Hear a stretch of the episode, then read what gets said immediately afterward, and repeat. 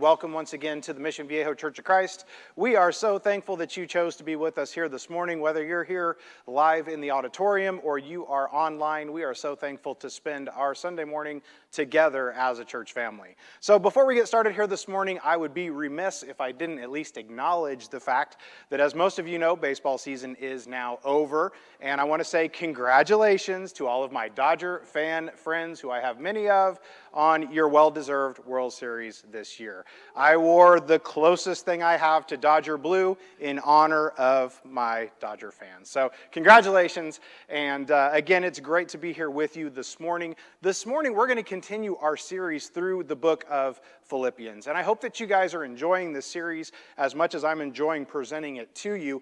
It's funny as I as I prepare these lessons and as I start to dig into these these topics and these subjects, I guarantee you I learn more about it than you do. But I hope that you're also getting something out of this. I know Philippians is a book that many of you have told me that you've really enjoyed and you're enjoying our kind of walk through it. Now, of course, we're not hitting every single point in the book of Philippians. That would take us a really long time to get through. So I do want to encourage you, if you haven't already done so, to just spend some time in the book of Philippians and, and kind of read between the lines and maybe pick up on some of those things that we haven't had time to go through because there is just so much good stuff in the book of Philippians. I want to remind you this morning, before we dive into today's subject, about the title of this series, which is Rejoice in the Lord Always there is just this recurring theme throughout the book of Philippians of joy. And that's what I really want to focus on. I think right now, especially, we need to find that joy in our lives and we need to find that encouragement in our lives. And we know that that comes from our Lord and Savior, Jesus Christ. So I want to encourage you, if you haven't already, spend some time in the book of Philippians and you'll catch some of the things that maybe we haven't had a chance to go over on Sunday mornings. So today, we are going to jump into chapter three. So we're about halfway through the book of Philippians at this point. And we're going to focus our efforts this morning on verses 7 through 14. Now, again, 7 through 14, and we're focusing on this idea of pressing on and taking hold. And we're going to unpack that a little bit more. So, in case you're going, wait a minute, what does he mean by that?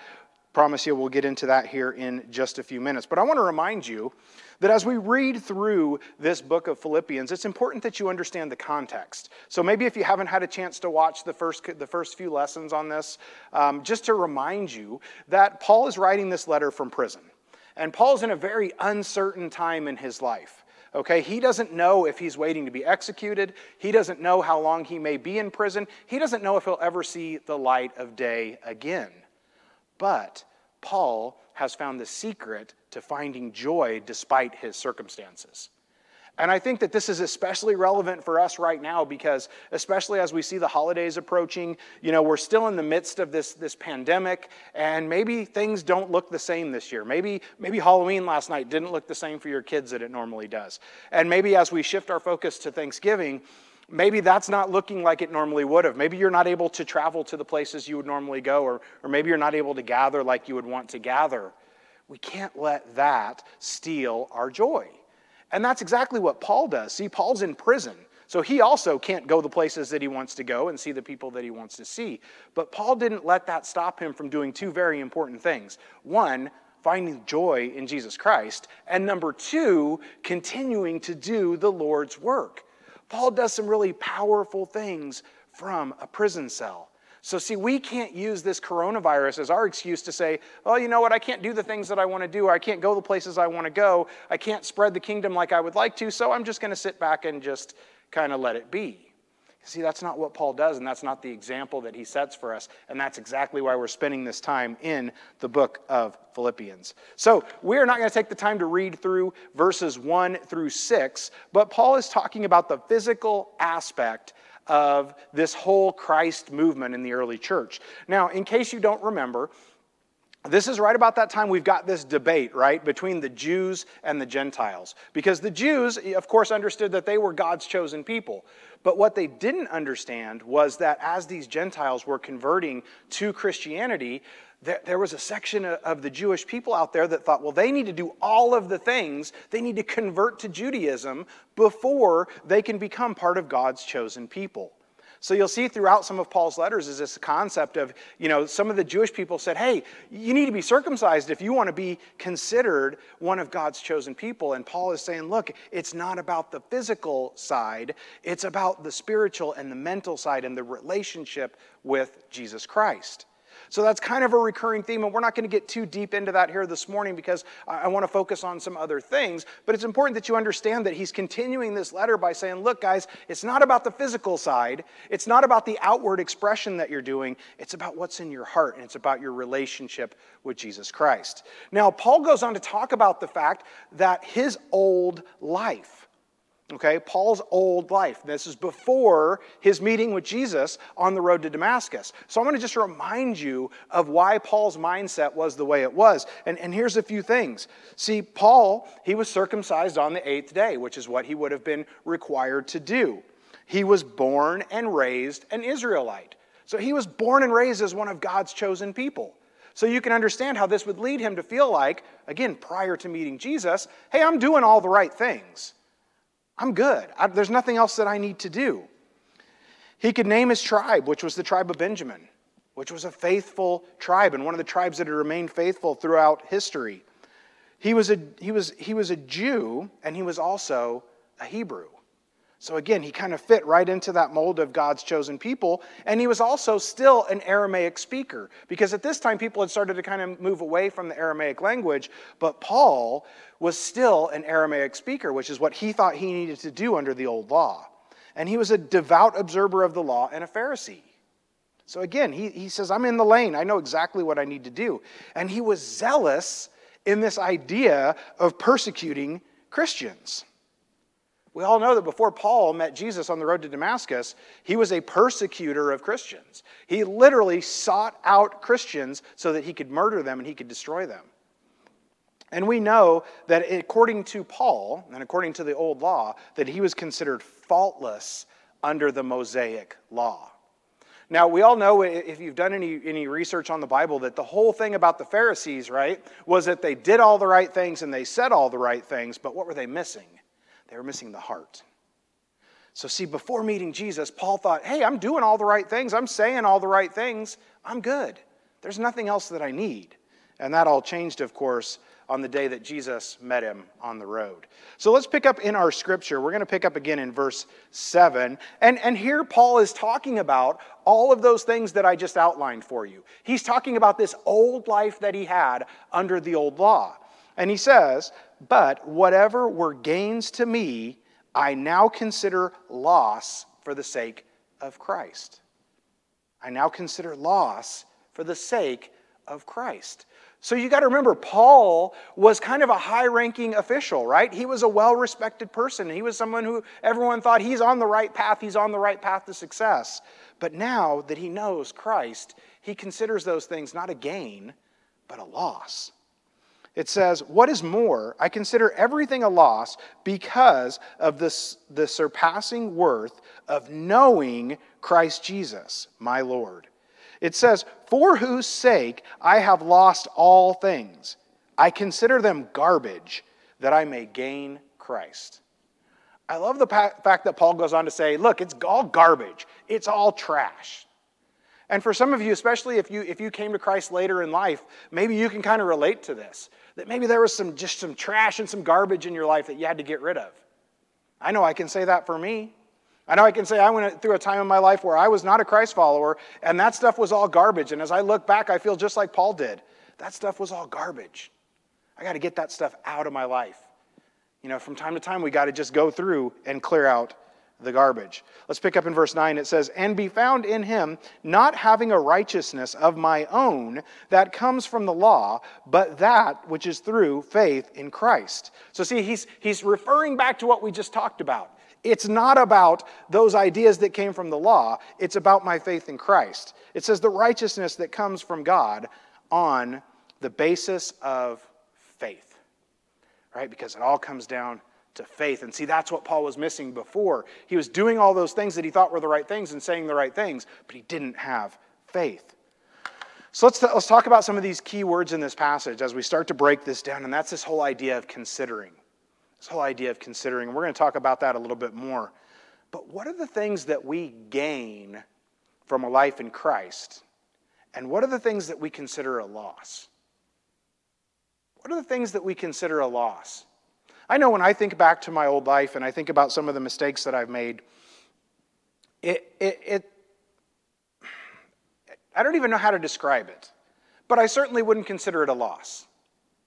I would consider it just like Paul did, I would consider it garbage. But as we think back, are there things that we lose when we follow Christ? Are there things that we have to give up when we follow Christ? Are there things that maybe we can't or shouldn't do when we follow Christ? But see, that's okay. In this case, it's okay to lose. Because look at the things that we gain by being a Christ follower and truly following Christ. And again, I put the word garbage up here just because I love how Paul calls that stuff garbage. So, see, sometimes just like Paul did, we have to stop and just take stock of our lives. We have to just slow down. And I know, especially for some people like me, it's hard to do that sometimes. It's hard to just put the brakes on. It's hard to slow down. I work full time, I have kids, I'm in school. I've got a lot going on, but sometimes we just have to throw the brakes on and say, wait a minute, I need to stop and take stock of where I'm at in my relationship with my spouse, in my relationship with my kids, in my relationships with my friends or my coworkers, and most importantly, as a Christ follower. We have to stop and say, How am I doing? We have to take a hard look at ourselves and say, Am I on the right path to being a Christ follower? Or, just like Paul said, is there still some garbage in my life that I need to clear out and I need to get rid of? We have to stop and take stock of where our lives are at. Where are our priorities? And I know some of these are kind of small and they're going to be a little bit a little bit challenging to read, but but what are some of these idols that are in our lives? And yet we may not we may not we may not worship the golden calf like the Israelites did in the Old Testament, but what are those things that have become idols in our own lives? Is it the pursuit of money? Is it work? Is it relationships that we shouldn't be in? What are these things that have become idols? Because remember, an idol isn't just a statue, it isn't just something made out of gold. It's anything that prevents our relationship with Jesus Christ from continuing to grow and to get stronger. Those are the idols that we have in our lives, and these are the things that Paul is calling garbage that we've got to clear out so that we can truly be a Christ follower. See, it's all about priorities, right? It's all about putting the first things first. And the Bible talks over and over about that. Love God, love your neighbor. Right? Those are our priorities. And if those aren't our priorities, then we need to stop and back up and take stock of where we're at in our lives and put the first things first. I want to jump over to the book of Mark. So I apologize. I know I'm going to make you do some Bible flipping this morning. But I'm going to ask you to flip over to the book of Mark, and I want to, I want to look at a piece of scripture with you in chapter 8. And this is going to be verses 34 through 36. So again, Mark chapter 8, 34 through 36 says, Then he called the crowds to him, along with his disciples, and said, Whoever wants to be my disciple must deny themselves and take up their cross and follow me. For whoever wants to save their life will lose it but whoever loses their life for me and for the gospel will save it. What good is it for someone to gain the whole world yet forfeit their souls? Priorities. Putting the first things first. What is he talking about here in Mark? He's talking about putting the first things first. He's saying you got to stop everything else that you're doing. You've got to take up your cross and you've got to follow Jesus. And if we're not doing that, then we've lost track of our priorities. And it's time to refocus. Because, like he says at the end of this passage, what good does it do if we gain the whole world, if we're rich and we're successful and we're powerful, but at the end of the day, it cost us our soul? Let's look at a definition real quick, and this is the definition of righteousness. And I bring this up because I run into more and more people who, when they hear that word righteousness, they don't really know what that word means. And see, I think as Christians, we have to be careful sometimes about the words that we use, especially when we're talking to people who maybe aren't Christians or maybe didn't grow up in the church. Because we, get, we start to use this Christian speak, right? We start to use these words that people just don't understand and don't know what it means. So I think it's important that we take a look at righteousness because Paul uses this over and over in this passage. And that is simply a God given attribute that implies that our actions are justified. It can, it can mean explicitly that we have been judged or reckoned as leading a life that is pleasing to God.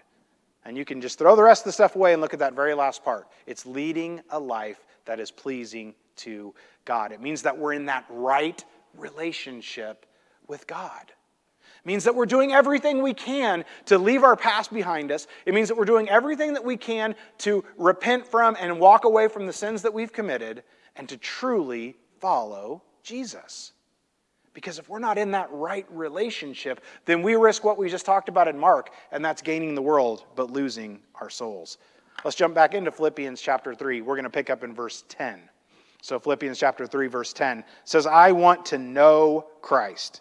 Yes, to know the power of his resurrection and the participation in his sufferings, becoming more like him in his death and so somehow attaining the resurrection from the dead. Powerful stuff here in Philippians. I love it. So here's my question for you this morning Do you know Jesus? Do you truly know Jesus? Or are we simply stalking him? And here's what I mean by that. We all have a favorite movie star, actor, actress, athlete, whatever the case may be. And a lot of times we can list off everything about that person. Where are they from? We'll use an athlete for an example. Uh, what college did they go to? How long have they been in the league? Uh, how many home runs did they hit this year? How many RBIs did they have this year? What was their batting average this year? We know all about them. But we can't say that we know that person. We know about that person. And we've taken the time to memorize these important facts about that person because they are our favorite athlete or our favorite actor or actress or whatever the case may be. Do we do the same thing with Jesus, is my question. Do we know about Jesus? Well, yeah, he was this, this, this guy that lived 2,000 years ago that did some cool stuff. Do we know about him? And maybe we know the stories of him, and we know the Christmas story, and we know the Easter story, and we know the highlight reel of Jesus, but do we truly know Jesus? And that's why I ask do we know him, or are we stalking him? Do we just know about Jesus? We've got to truly know Jesus. And we do that through time in the scripture, we do that through time in prayer and meditation, and we, we form this relationship with Jesus. See, we don't have a relationship with those actors and actresses and, and athletes, but we can have a relationship with Jesus. But like any relationship, it's a two way street and it takes a little work on our end. And we've got to be willing to put in that time and that effort. Let's pick up in verse 12. It says, Not that I have already obtained all of this, or have already arrived at my goal, but I press on to take hold of that for which Christ Jesus took hold of me. It says, Brothers and sisters, I do not consider myself yet to have taken hold of it, but one thing I do, forgetting what is behind me and straining towards what is ahead of me. It says, I press on toward the goal to win the prize for which God has called me heavenward in Christ Jesus. See, here's this idea of this pressing on. And I love the humility. And for those of you who were with us a couple weeks ago, we spent a lot of time talking about humility. I love the humility of Paul. He says, Hey, I know I'm not there yet. Now, this is Paul. Paul's done some amazing things for Jesus Christ. And as he writes this letter, he's sitting in a prison cell for preaching the gospel. See, Paul wasn't a criminal, he wasn't stealing. Paul was preaching the good news of Jesus, and he's sitting in a jail cell for his efforts. But he says, Hey, I'm not there yet. I'm not there yet. I'm still working towards the goal, and I'm working on my relationship with Jesus. And I think that is so important for us to remember. Because we're not there yet. Just like Paul, we're not there yet. Now, for those of you who are parents, this slide probably made you cringe and probably made chills go up your spine from the parents and the grandparents and the aunts and the uncles because anytime you go on a road trip, like five minutes into the road, you hear this. Right? Are we there yet? Are we there yet? You got most of you know Lucas, my three-year-old, does this all the time. I take him to school in the morning. He goes to school here at the preschool. We leave the house. It's only a six-minute drive. Two minutes into the drive. Are we there yet? So maybe this, maybe this kind of brings back some like nails on the chalkboard for some of you, right? Are we there yet? Are we there yet? But, but this is a question that we have to think about. Are we there yet? Are we where we need to be in our relationship with Jesus? This goes back to this stop and, and taking stock of where we're at. Are we there yet? And I think if we get right down to it, and I'm not going to answer for anybody but myself. But I, just like Paul, I can say, I'm not there yet. But I'm striving each day to be closer and closer and closer to it. So I'm not there yet. Paul wasn't there yet. And if Paul wasn't there yet, I'm certainly not there yet. Let's flip over to Romans chapter 3, verses 23 and 24. And let's flesh out this idea of perfection, right? Because you say, hey, I never claimed to be a perfect Christian. But anytime we look down on somebody else for the mistakes that they're making, we're basically saying, hey, I'm better than you. Anytime we look sideways at someone because we don't agree with the lifestyle that they're living, we're saying, hey, I'm better than you. And we're acting, right, as if we're a perfect Christian. But here, let's see what Romans says in Romans chapter 3, verse 23 and 24.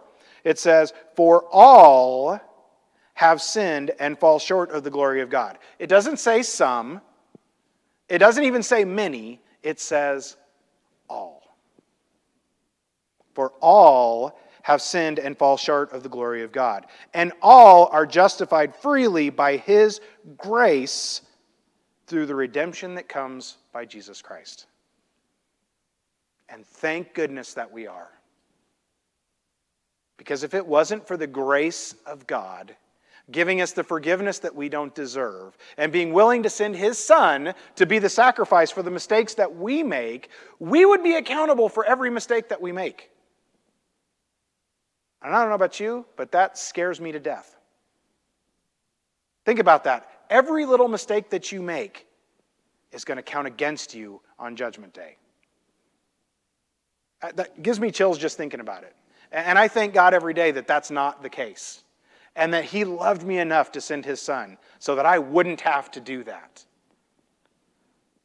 We're not perfect Christians, nor do we have to be, nor are we expected to be.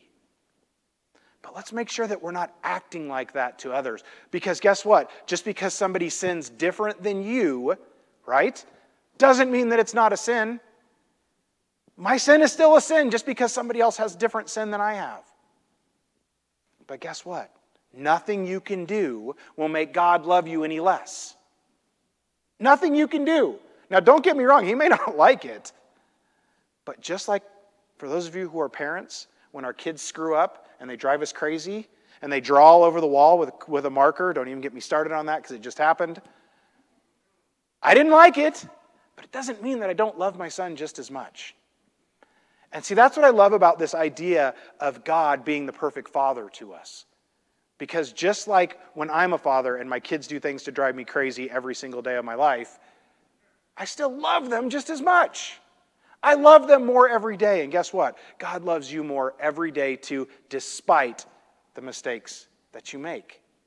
And He loved you enough to send His Son so that those mistakes don't count against you every day of your life. See, we, this idea of, of pressing on and taking hold of what Christ has done for us. See, we've got to always be moving forward, right? We've got to always be moving forward.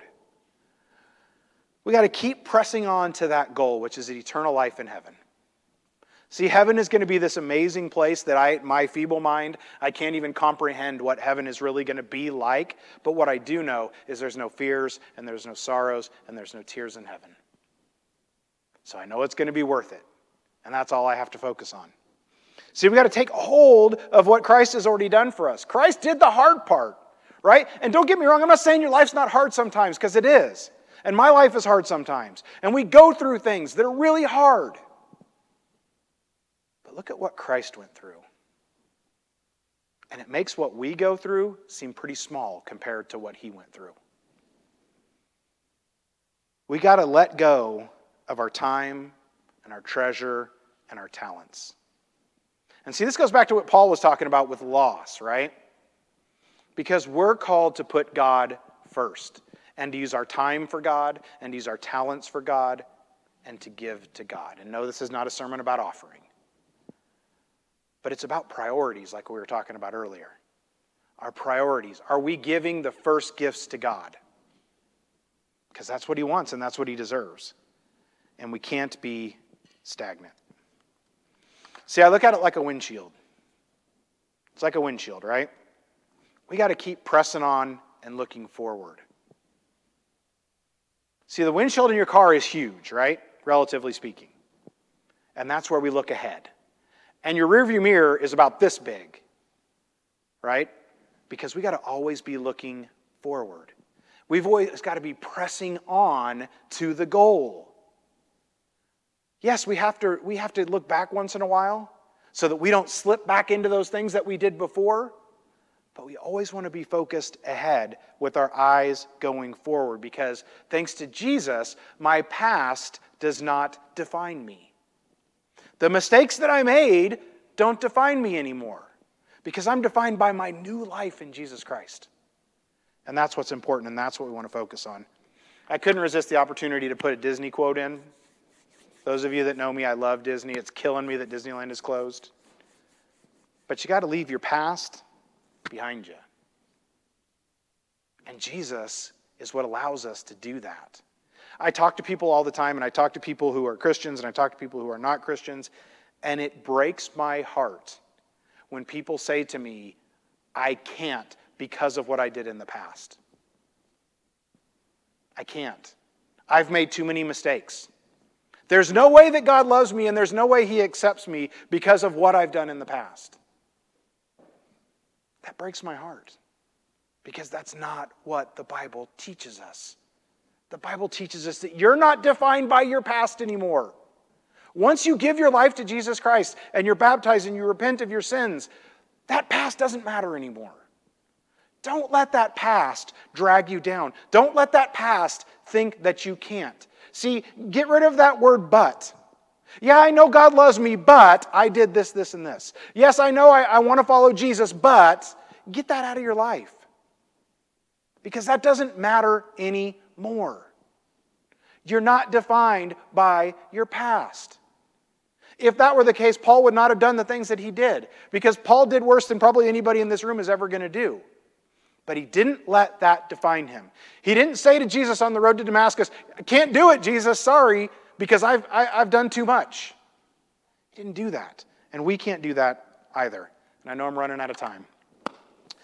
So just a couple of, a couple of quick scriptures that I want to remind you of about leaving your past in the past. 2 Corinthians 5:17. You can take a picture of the slide or go back and look at it. We're going to go through these kind of quick. It says, "Therefore, if anyone is in Christ, the new creation has come. The old has gone, the new is here." I love it. The old is gone. The garbage is gone. The trash has been taken out. That's not you anymore.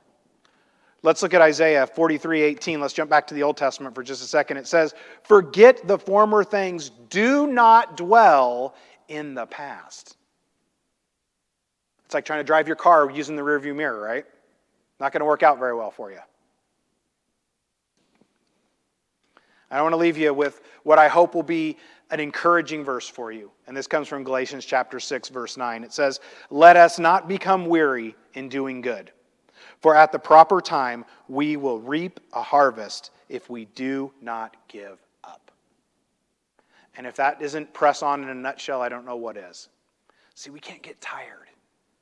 You know, sometimes we feel like we're not seeing what we want to see here on earth. We feel like we're not getting the rewards we want to get. Well, guess what? If you study your Bible enough, you know that we're not promised rewards here on earth. We're not promised an easy life. We have an easier life in Christ because we know what's waiting for us at the end. But we're never promised that things are going to be easy and that everything is going to be a bed of roses.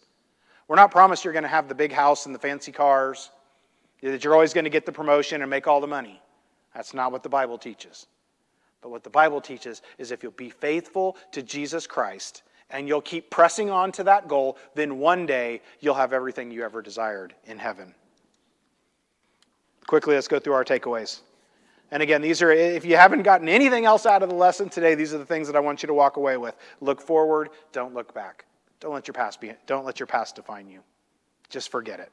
Keep pressing on. Take hold of what Christ has done for you because Christ went to the cross for every single one of us. He went to, he went to the cross for me and for you and for you and for everyone who hears my voice right now. It's, it's our job to take hold of that and know Jesus. Don't be a stalker.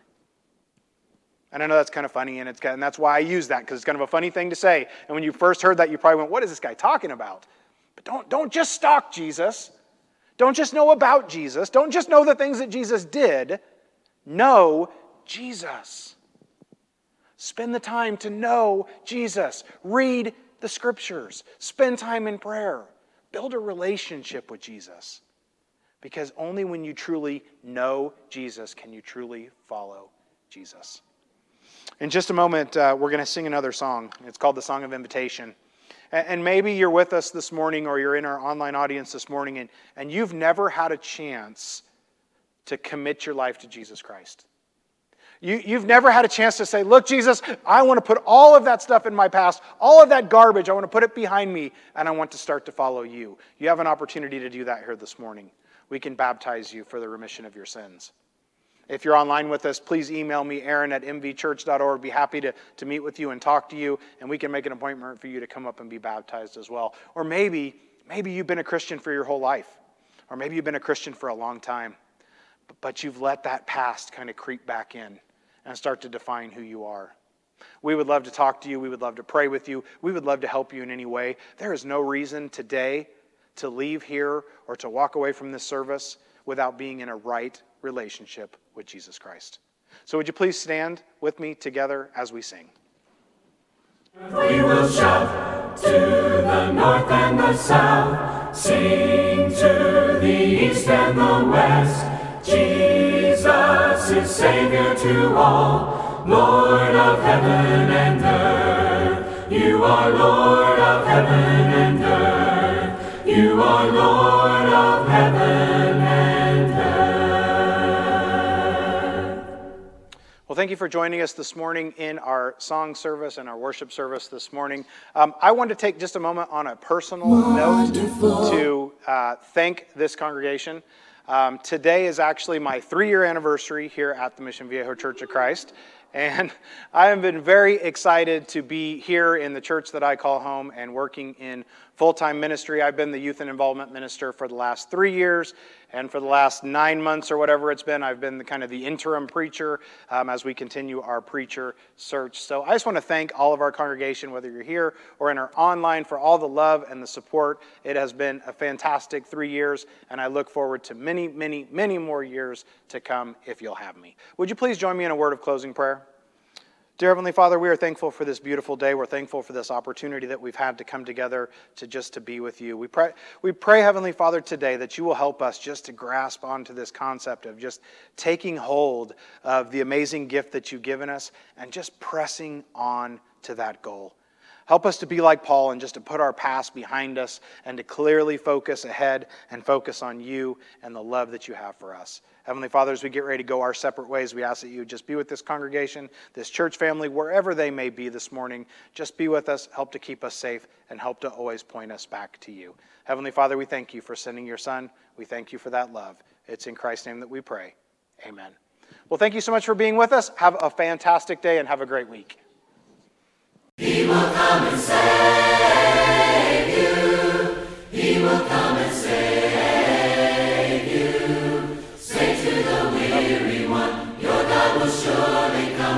will come and say.